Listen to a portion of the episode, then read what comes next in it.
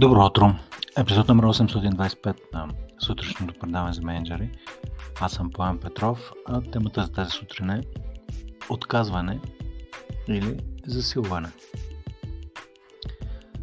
Ако отивате на важна среща и объркате един завой по пътя, отказвате ли се от това да отидете на срещата въобще? Или точно обратното, засилвате се, за да компенсирате това объркване и забавяне, което се е получило по пътя?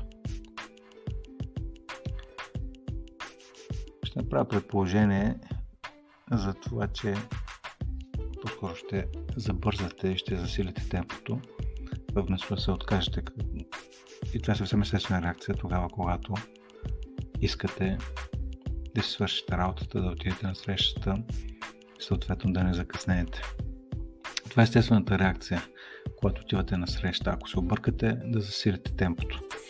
Защо тогава обаче хората в екипите са по-скоро склонни да се отказват още при първите си грешки по пътя към постигане на определена цел?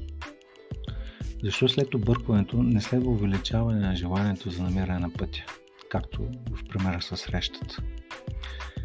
И една от причините, вероятни причини, може би това, че отказването е по-лесно.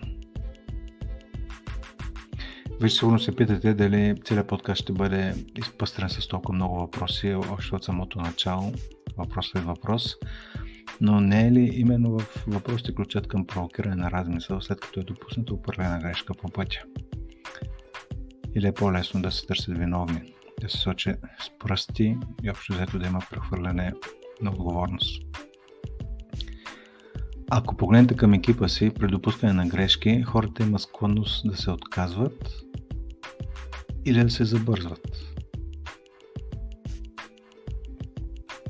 Вземете се 2-3 секунди и се отговорете. Ако погледнете към екипа си при допускането на грешки, хората имат склонност да се отказват или да се забързват и да се засилват.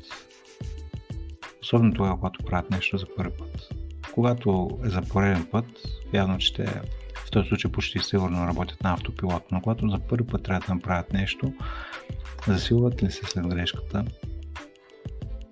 или има склонност за отказване? Това към вашия екип. А сега погледнете и ще говорите за себе си. Лично вие самия. Тогава, когато правите нещо за първи път, не сте съвсем сигурни дали е правилно, дали има смисъл. И ето е първата грешка. Тоест по-скоро, когато се допусне първата грешка, отказвате ли се? Или се засилвате? Този подкаст няма да бъде само във въпроси. Ще има и едно твърдение за размисъл, което е центъра на целия епизод. И твърдението е следното.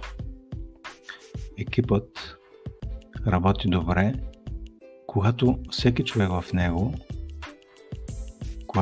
човек в него е по-лесно да продължи, отколкото да се откаже. Ако има тази нагласа у вас, тя ще се появи в хората в екипа ви. Ако се появи при тях, тя ще се засили у вас. И именно този цикъл, скъпи слушатели, прави отказването по-трудно, отколкото продължаването. Хубав ден ви пожелавам и до скоро!